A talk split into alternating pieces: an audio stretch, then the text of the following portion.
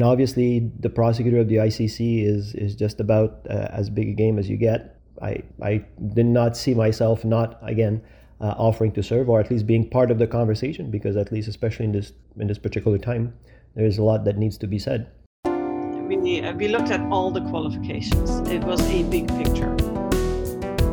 The capitalized prosecutor.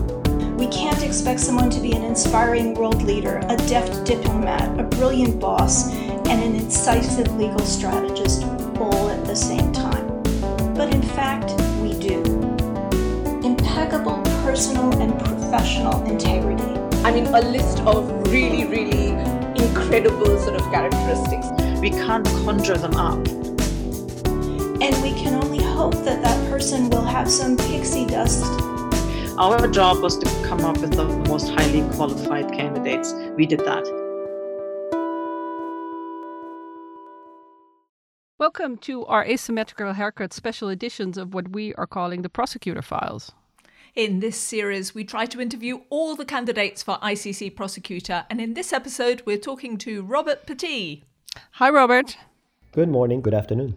Robert is Canadian and currently senior official at the United Nations follow-on mechanism for the Democratic Republic of the Congo. He used to be a prosecutor dealing with crimes against humanity and war crimes at the United Nations missions in East Timor, the Special Court for Sierra Leone, and even the ECCC. He's one of the 5 additional candidates that the committee to elect the prosecutor interviewed, but he ended up first on the long list rather than the short list. And the standout line in his application letter is, while there is clearly an aspirational aspect to the international criminal law that has a broader relevance than what simply happens in court, those aspirations cannot be realized without a solid foundation and core criminal litigation work. Our first and most basic question, Robert, is why on earth do you want this job? I can't take a hint since it is the second time I apply for it. Eh? Well, I was going to ask that. That was part of what I was going to ask. I mean, you know, why do you want it, and have you got an increased chance this time? Oh, I wouldn't. I'm not going to comment on that. I wouldn't know. But I think certainly contrary to the first time, the process is a lot more fluid than it was last time. Well, for the exact reason I mentioned during this virtual town hall. I mean, wanting to be a prosecutor is why I went to law school. If whatever skills, abilities I have can help in bringing justice to victims, I honestly consider it a privilege. And if I have an opportunity to do it, whatever it is, I feel responsibly I must step up and see if I can serve. And obviously, the prosecutor of the ICC is just about as big a game as you get. I did not see myself not, again, offering to serve, or at least being part of the conversation, because at least, especially in this particular time, there is a lot that needs to be said. But I'll be, again, I feel privileged I've been able to do this in the different places, in different ways that I've been doing it. And if it's not this post, I'll be happy to keep on and continue my career somewhere else. And this is not the most easy time to be an ICC prosecutor. What would you do if you or other staff or even your family is sanctioned by the US? I mean, maybe the prospect is less likely with the new administration, but it's hard to say. They've never been quite fond of the ICC, so. Mm-hmm. Well, I mean, it's a very unfortunate, very unfortunate stance that was taken by the outgoing administration. We'll see what the incoming administration does. I suspect the engagement will be perhaps more akin to what it was under Obama. But in any event, you sign on to being a prosecutor knowing that a lot of people are not going to be supportive of your work to various levels. I think it's certainly nothing compared to those prosecutors who are working in the trenches today and have to leave the court side by side with the accused that they're prosecuting and have to live within the communities that are both with perpetrators and victims. So it's unfortunate. It's something that you have to make clearly take a stance against.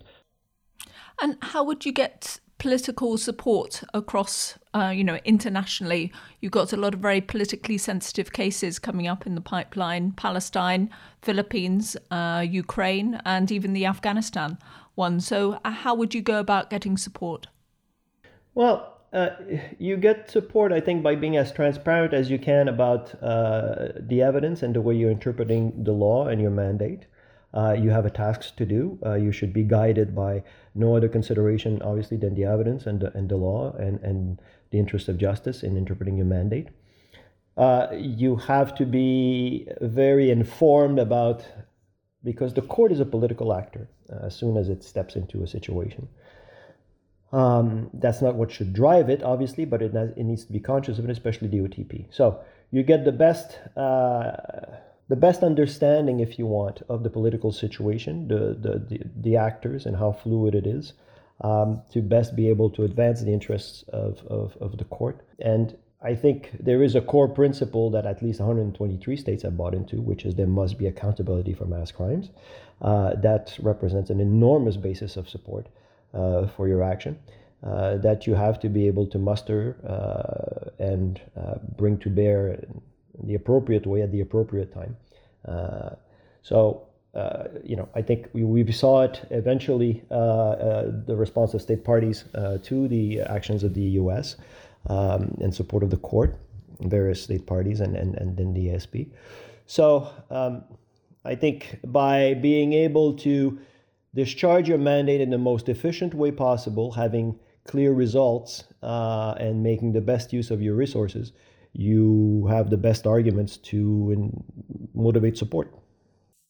And have you thought already about how you would kind of galvanize political support, given all the very politically sensitive cases in the pipelines? We have, of course, Afghanistan that the office is investigating, but we also have Ukraine, Palestine, and the Philippines coming up. You have to be as transparent as you can, without obviously, jeopardizing the integrity of your cases. In why these cases are ongoing, why they're proceeding, why they matter, and how you are applying simply the law and your mandate to the evidence. But the political context is obviously relevant always, and you have to have the best information possible in assessing that political context, in how you present your moves, your case, if you want, and how you best muster, as I said, the support that you're going to need, because the ICC has always been dependent on the kindness of strangers, but in this case, the states' parties. So you must have, obviously, the support of the state parties.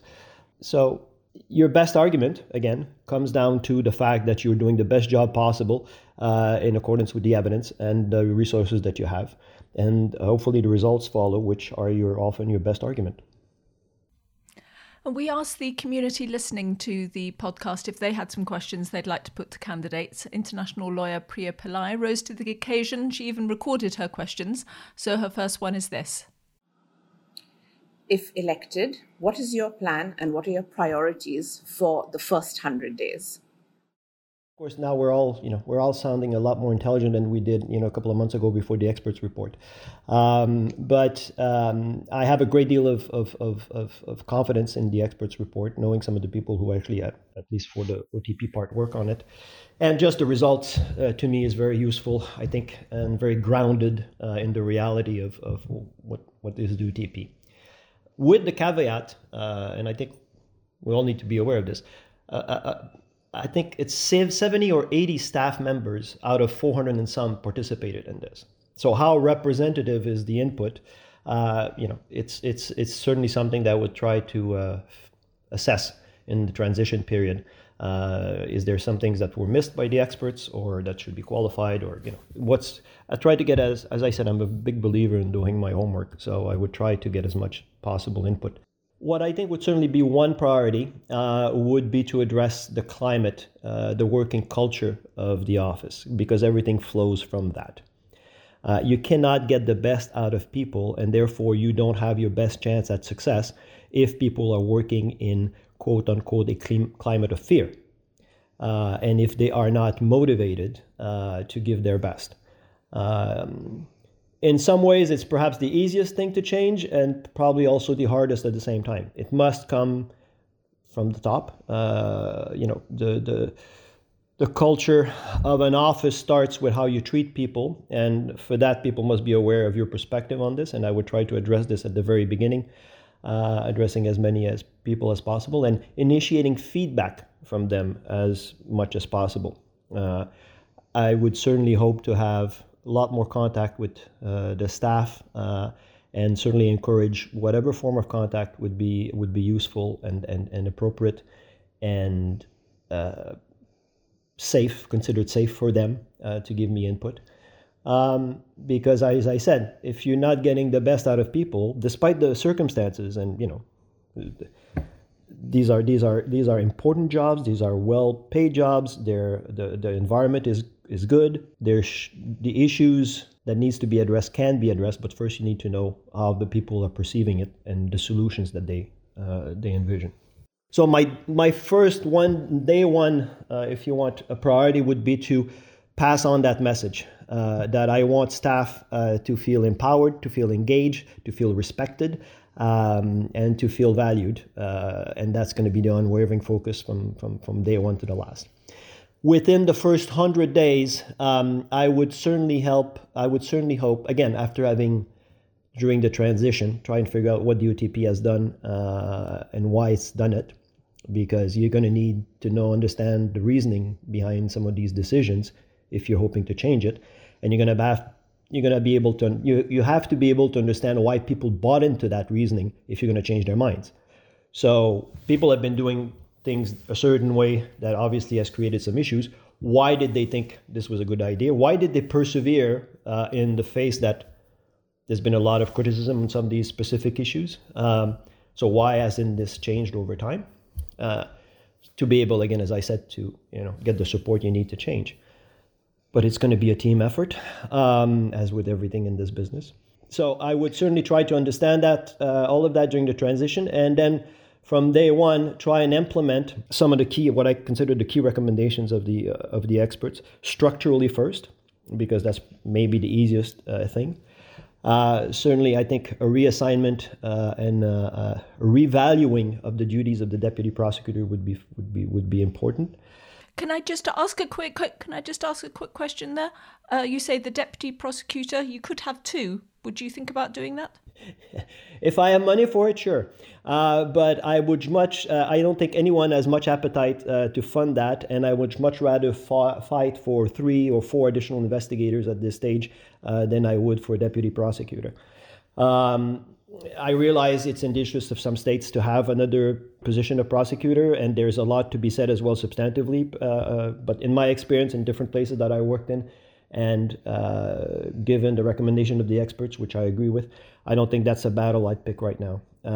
I would certainly try to maximize the resources I have now, which is one deputy, which I think can be better used as being the head of the 3 divisions, as outlined by the expert. Not so much with the administrative side of things. I think I would think about having perhaps a redefine chef de cabinet's position that would be a more managerial position to deal with certain things. I would want a deputy who would be either a prosecutor or a juge d'instruction to be much more focused on the substantive work. So priority number one, changing the culture and making it known where I want the office to go. Second, anything that administratively speaking is within the remit of the OTP. I would as well create, as soon as I could, a group of people who would be tasked with streamlining and assembling and streamlining all the different policy papers, operational papers, and lessons learned that we have, because I think it's something that struck me that I was a bit surprised, I must say. You have to have a Bible. You have to have somewhere where everything is and where everything is explained and that you can refer to and be held accountable for having applied. And that has to be as thorough as possible. We have that in the Federal Prosecution Service in Canada. We had that in different places that I've worked in.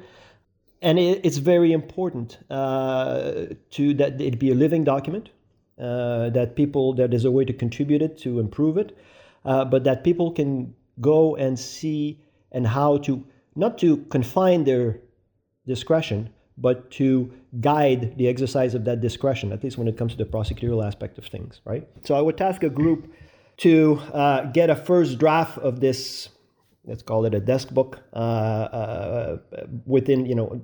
hopefully within the 6-month period, because everything is there.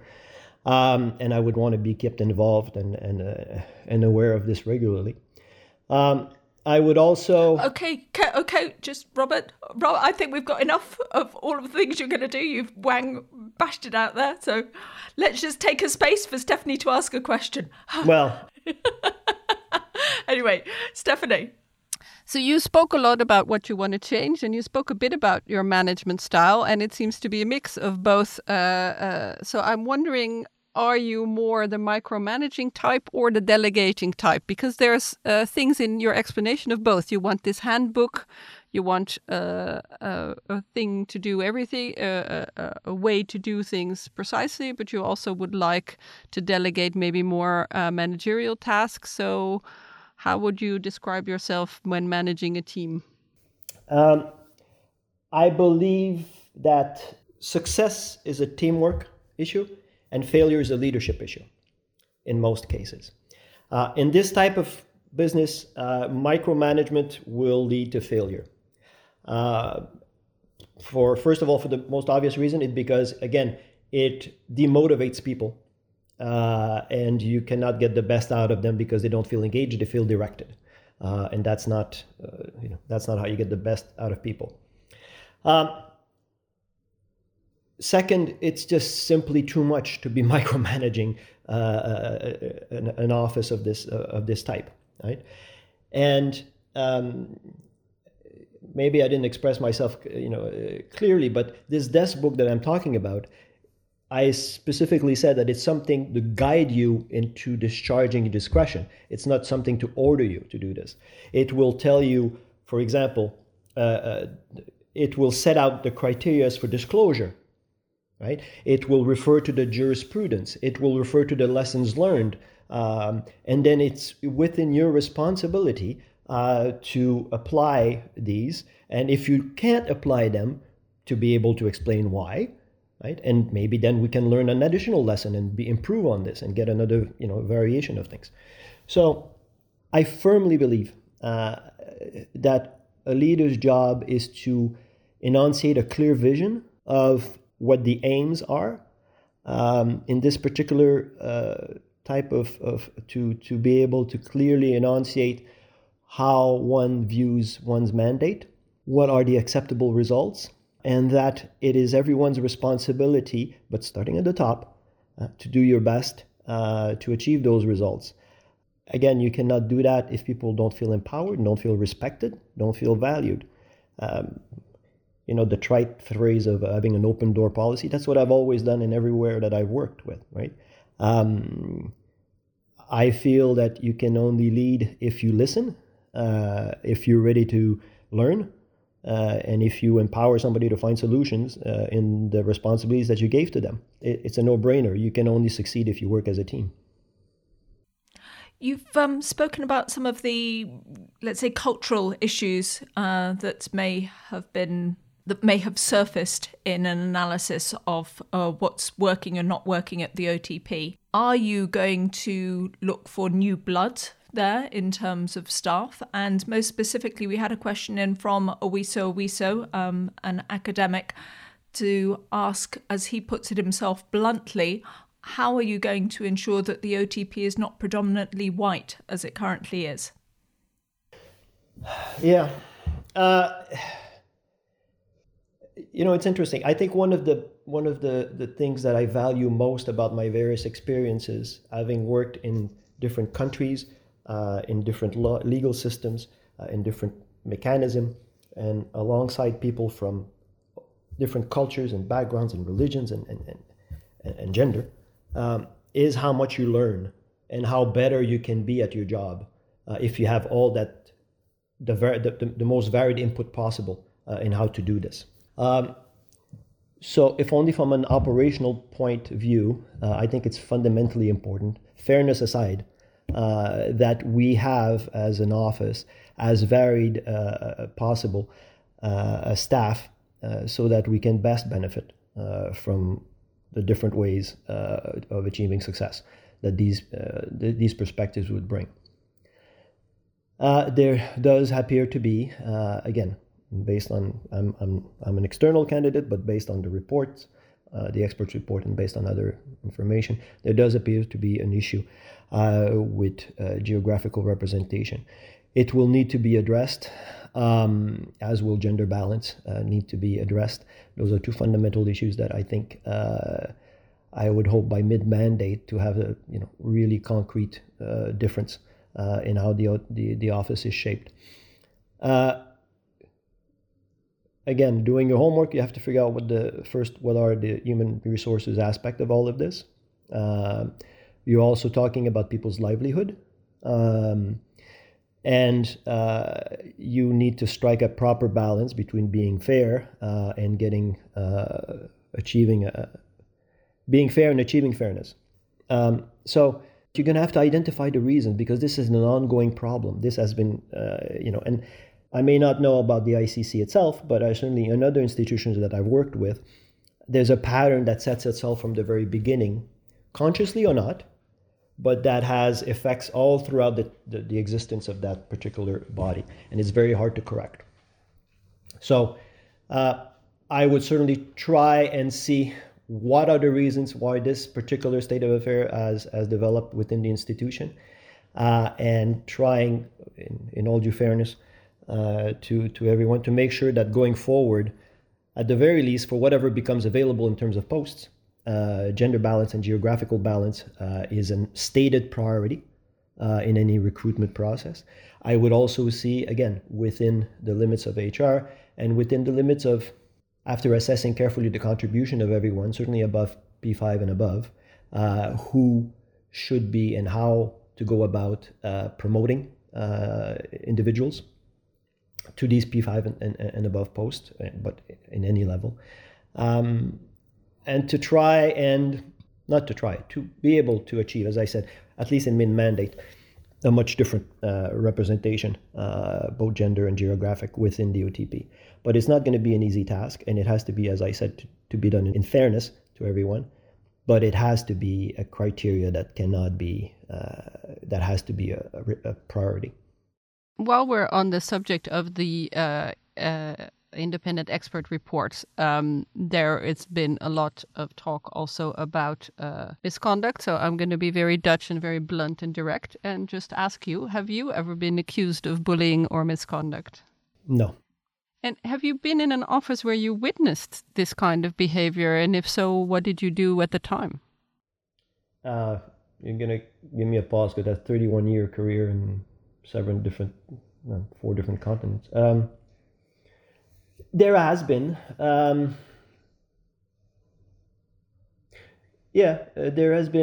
example, in Canada, in my section, instances of individuals who have felt the need to come and consult with me about how they felt that they were being harassed, and not in a managerial position. The advice was sought, but just as a coworker and as in terms of more personal level, and obviously in both instances helped them get a resolution through the channels that were available, and offered support in various ways. I don't want to get too specific.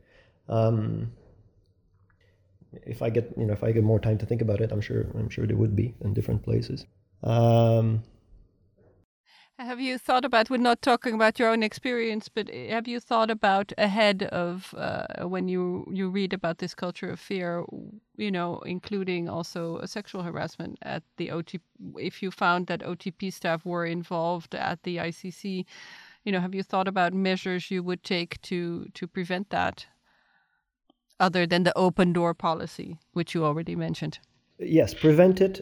As I said, you know, okay, in these days of COVID, you can't get 400 people in the room. But, you know, the first thing I would do on that first day, the transition, forget about being sworn in, would be to communicate to everyone, as I said, that it'll be my commitment to make sure that when they come to work, they feel safe, they feel valued, they feel respected, they feel empowered.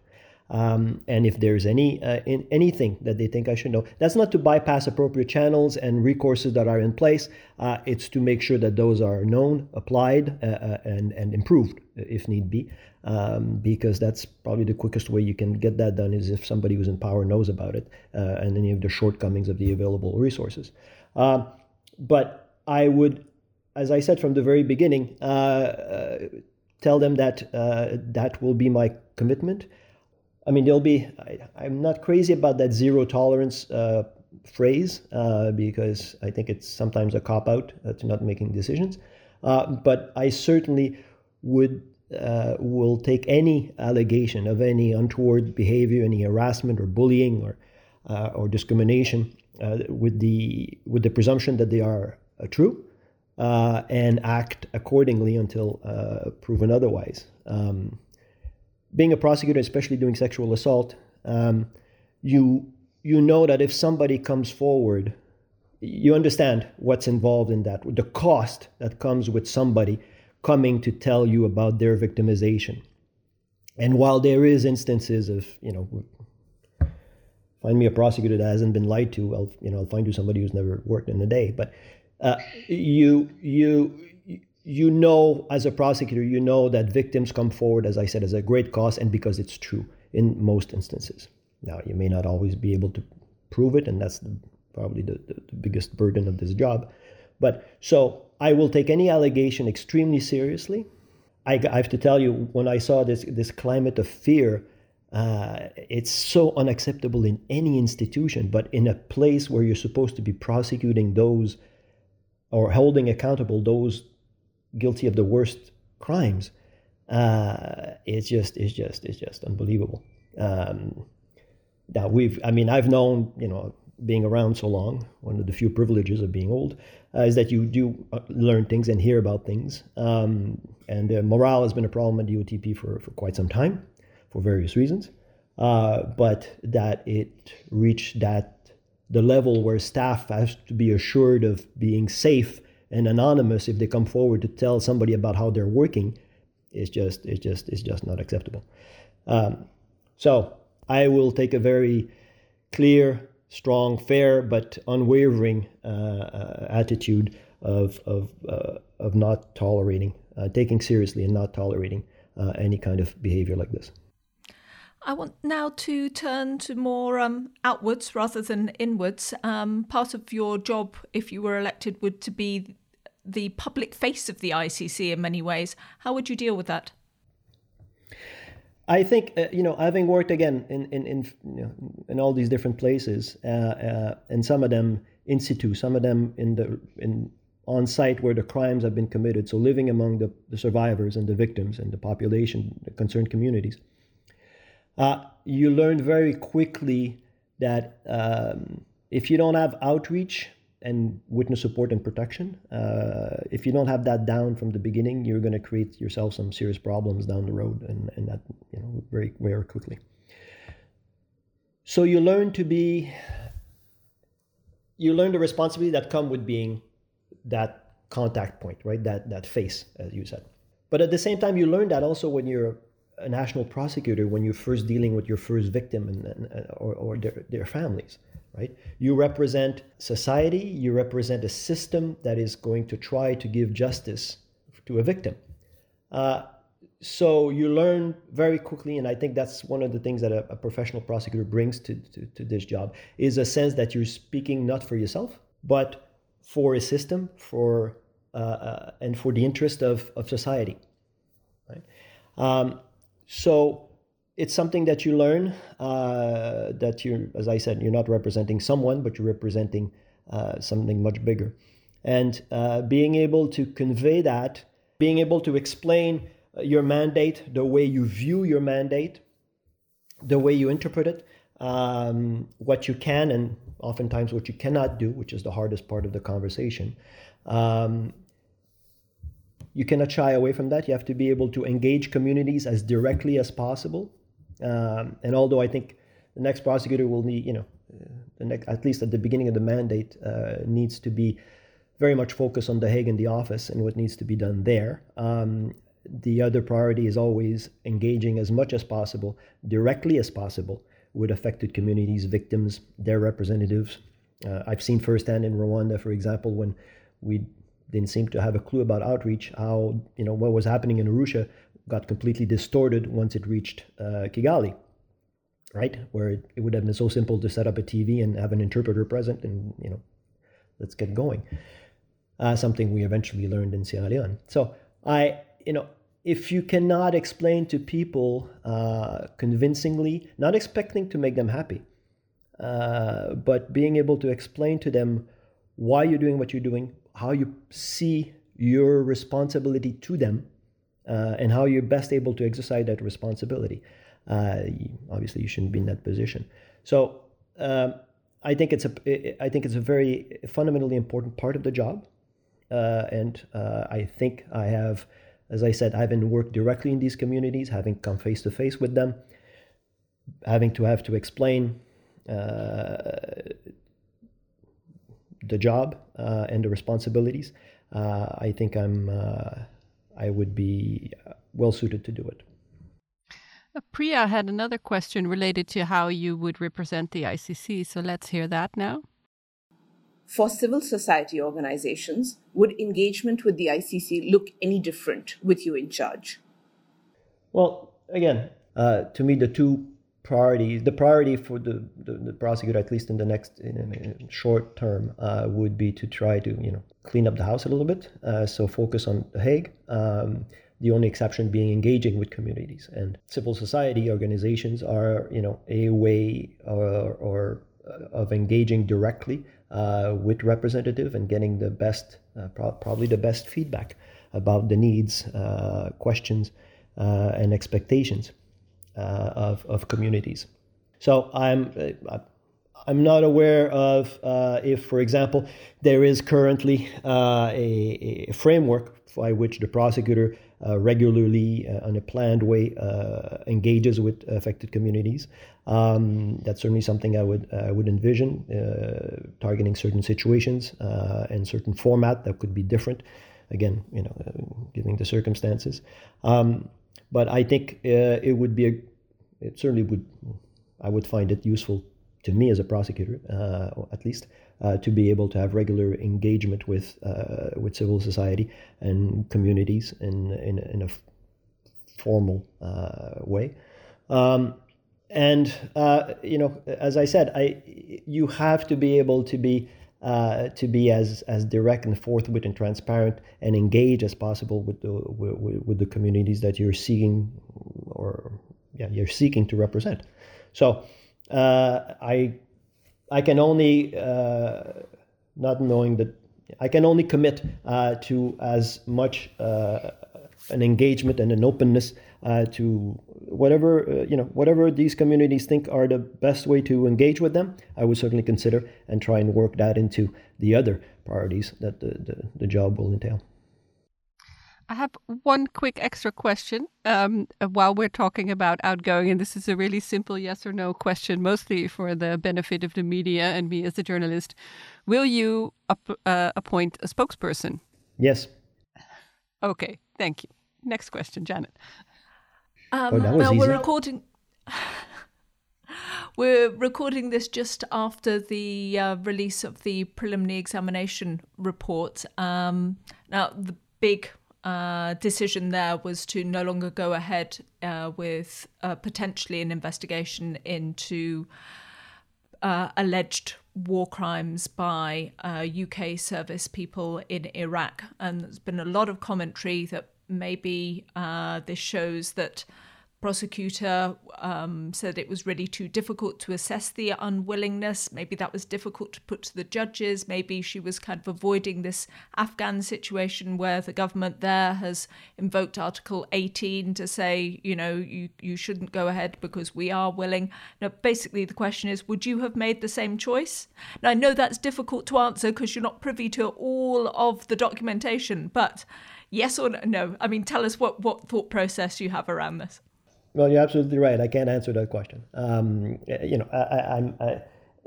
When it's not your case, when you haven't been, when you haven't had the responsibility of making those decisions based on the full knowledge of the facts, there's nothing to be gained by second guessing someone else, unless you yourself have the time to go through those facts and come to your own decisions.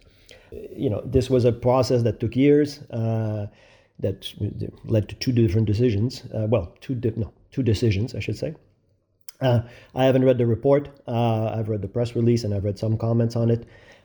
Again, I don't think it does. I don't think it's useful to anyone to make an uninformed comment on this. I do note that the decision is subject to review. I think obviously if there's new facts. So I think any prosecutor who will come in will have to take cognizance of all the files that may or may not arise. So I'll certainly have a look at it if I'm in that position. But other than that, it's not something I can comment on. Well, in going back to other preliminary investigations, the prosecutor has now kind of, if you become next prosecutor, has left you now with opening an investigation into Nigeria and Ukraine and possibly more in the pipeline, a decision on Venezuela, I think, or Philippines in the next year. But she also says she does not have enough resources. Any idea what you would do if you come to this position with all these nice preliminary examinations and not enough funds? Well, I think one of the most salient issues for the moment is what exactly should be the purpose of preliminary examination and how should they be conducted, and a clear application of perhaps clearer, different standards. I fully agree with the expert report that there should be a timeline for these. That's what we do in my office in Canada, the war crimes. Yes, we do spend time on figuring out what is the situation, but then we make a decision. So you need analysts and you need background, and then you need to make a decision. Obviously, the context is different at the ICC because there is a complementarity issue. But I think, as I said, clearer, more stringent standard and more focused on making a decision on that, in view of Article 17, rather than this more prospective aspect of complementarity that seems to have been driving the office. I think would be the priority. Once you have clarified that this is how you are interpreting your responsibility in preliminary examination, then you look at resources and you make hard choices. And you cannot be afraid of having to explain and justify these choices. It's true in national systems. The best funded national systems still can't do everything. So more so in these mechanisms that are always short of resources for the gravity of their mandate. How you're supposed to bring justice to hundreds of thousands, sometimes millions of victims. There's no budget that you can think of that can really allow you to do that to the full extent of that victimization. So it's always about making choices. You weigh the gravest, the gravity of crimes, obviously. The evidence, the likelihood of conviction, and you try, when you're making these decisions, to weigh obviously the gravity of the cases, the likelihood of conviction, the types of evidence you're going to have, and the potential result of the process on the situation itself. In the meantime, you make sure that whatever cases you're not proceeding on at the time, you can preserve as best as possible so that you eventually can come back to it. But it is always about making priorities. It is always about justifying the best use of your resources that you have without stopping to fight for more resources. It just cannot be an impediment to do your work and use the ones that you have then. So yes, there are some difficult choices, and if Atu keeps on making decisions, there'll indeed be quite a brief there to pick up. Let's turn to one of the critiques of the court, which is partially based on the kinds of decisions that you're just talking about. Here is Priya again. How would you address criticisms of the ICC as a neo-colonial court? I think, again, the best argument for this is to be as transparent as you can about the cases that you have and why you selected them and why you're proceeding with them. And the court, being a court of last resort, should empower and should actually motivate state parties to obviously exercise their complementarity responsibility. But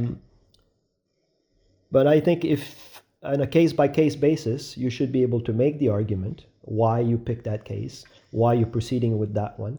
At the same time, you should be able to explain why you're not taking this other case and why your docket looks the way it does. I think there was a sound argument to be made that the focus of earlier cases on Africa were for a reason. However, it's quite clear that the current prosecutor has had a broader perspective or had occasion to have a broader perspective and took some of those decisions. So it's an issue because, as I said, the court has a political impact in its work and something that you have to be able to address, again, based on a factual basis.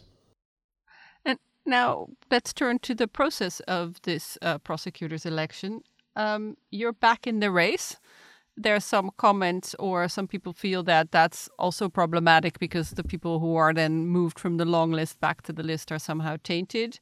The CEP comments about you, I don't exactly recall them, but they weren't very flattering and kind of, if I'm being very journalistic and bluntly summarizing them, was that you would be a lot of same old, and they weren't sure that you could bring enough kind of innovation.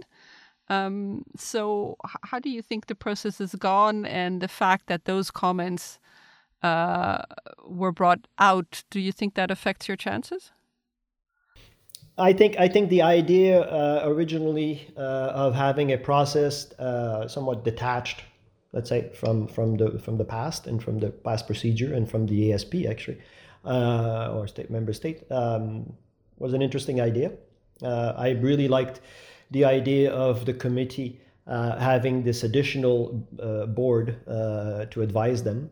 I think that was that was an extremely interesting and something that I would think about emulating in certain situations, for example, in addressing some of these issues in terms of representation within the office. But it is what it is. Now, hopefully. Consensus will still apply to this decision. I think that would be very useful to have a unanimous mandate for the next prosecutor. If not, again, you play the cards that you're dealt with, and we'll have to see how that would play out in terms of support going forward. I think the institution will be supported. I don't have any doubt about that. And to be honest, so obviously maybe I need to up my Zoom game, but the committee had a certain perception of 31 years of a career that they got after a 45-minute interaction. As I said, I've worked in the civil law system, in common law system, in a hybrid system, in ad hoc tribunals, in hybrid tribunals, in national court. I've been prosecuting Rome statute crimes for 20-odd years. I've learned a lot from all of these places and all these people that I've worked with, and I shamelessly try to copy their best so that I could do my job better. I am never, one of the prosecutors for whom I worked with, I won't name names, but had this, taught me a very good lesson. That you always have to be open to change your mind. Nobody gets it right 100% of the time. So I'm always open to learning ways to do better, to seeing how maybe I'm wrong and I could do something different. Again, the only aim here is to help deliver justice.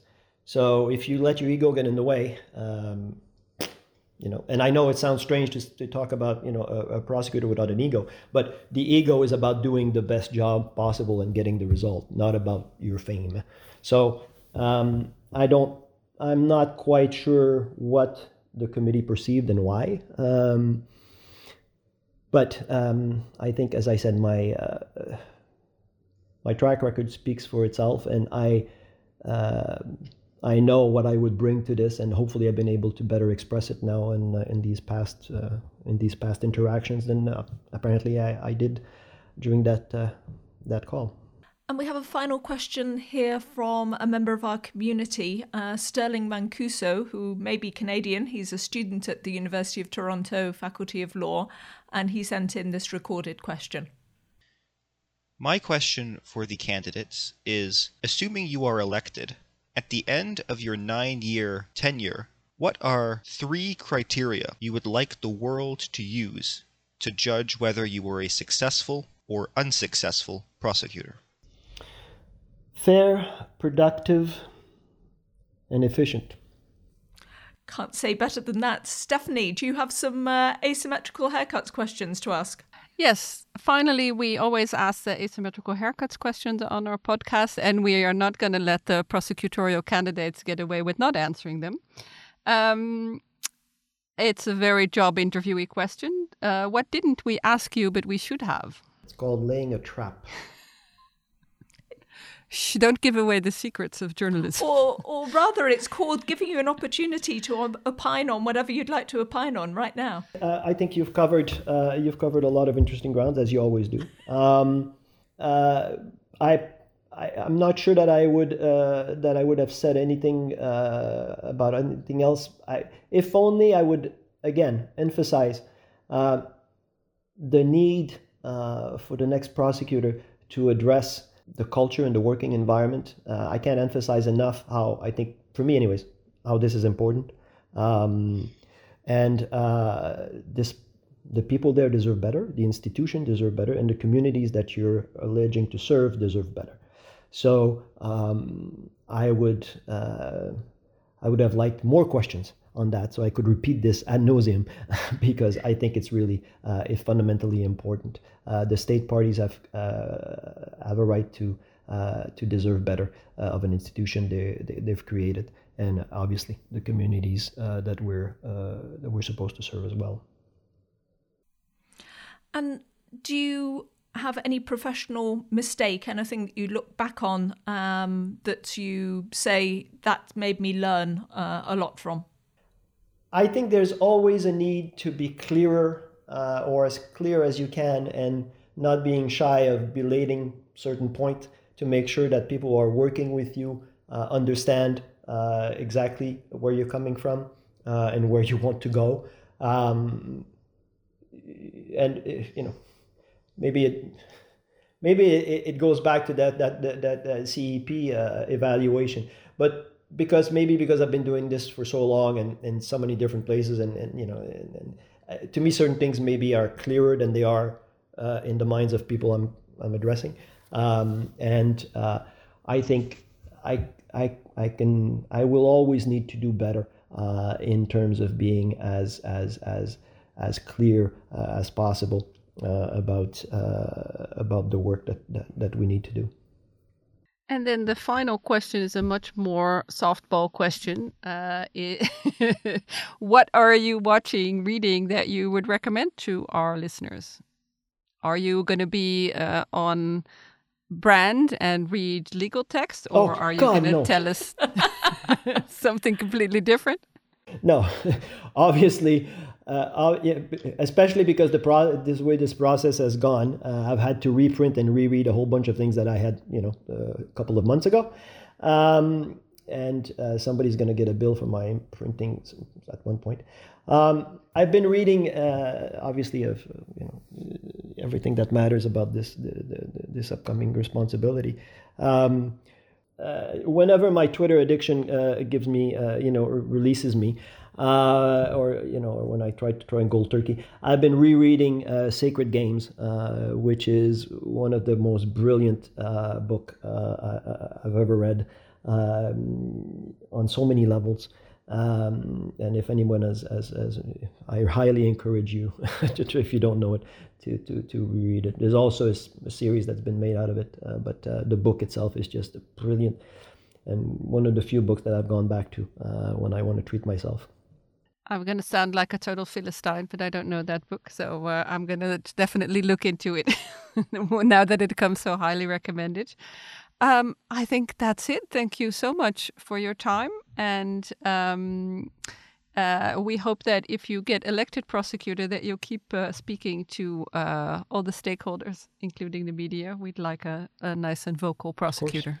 Of course. Of course. So thank you very much for your time. Thank you. Thank you very much. This was an episode from The Prosecutor Files, a special series in which we interview candidates for ICC prosecutor. We are Asymmetrical Haircuts, your international justice podcast, and I'm Janet Anderson. And I'm Stephanie van den Berg. If you want to check out our huge archive of interviews with international justice experts or read the show notes, please go to our website, asymmetricalhaircuts.com. And there you'll also find all the ways to subscribe and ensure that you never miss another episode or update. You can give us a rating on any major podcast platform, or you can follow us on Twitter, asymmetricalh. This episode in the series of The Prosecutor Files has been produced with sound editing support from Open Society Foundations. Music is by Audionautics.com. Stay safe. And have a great day.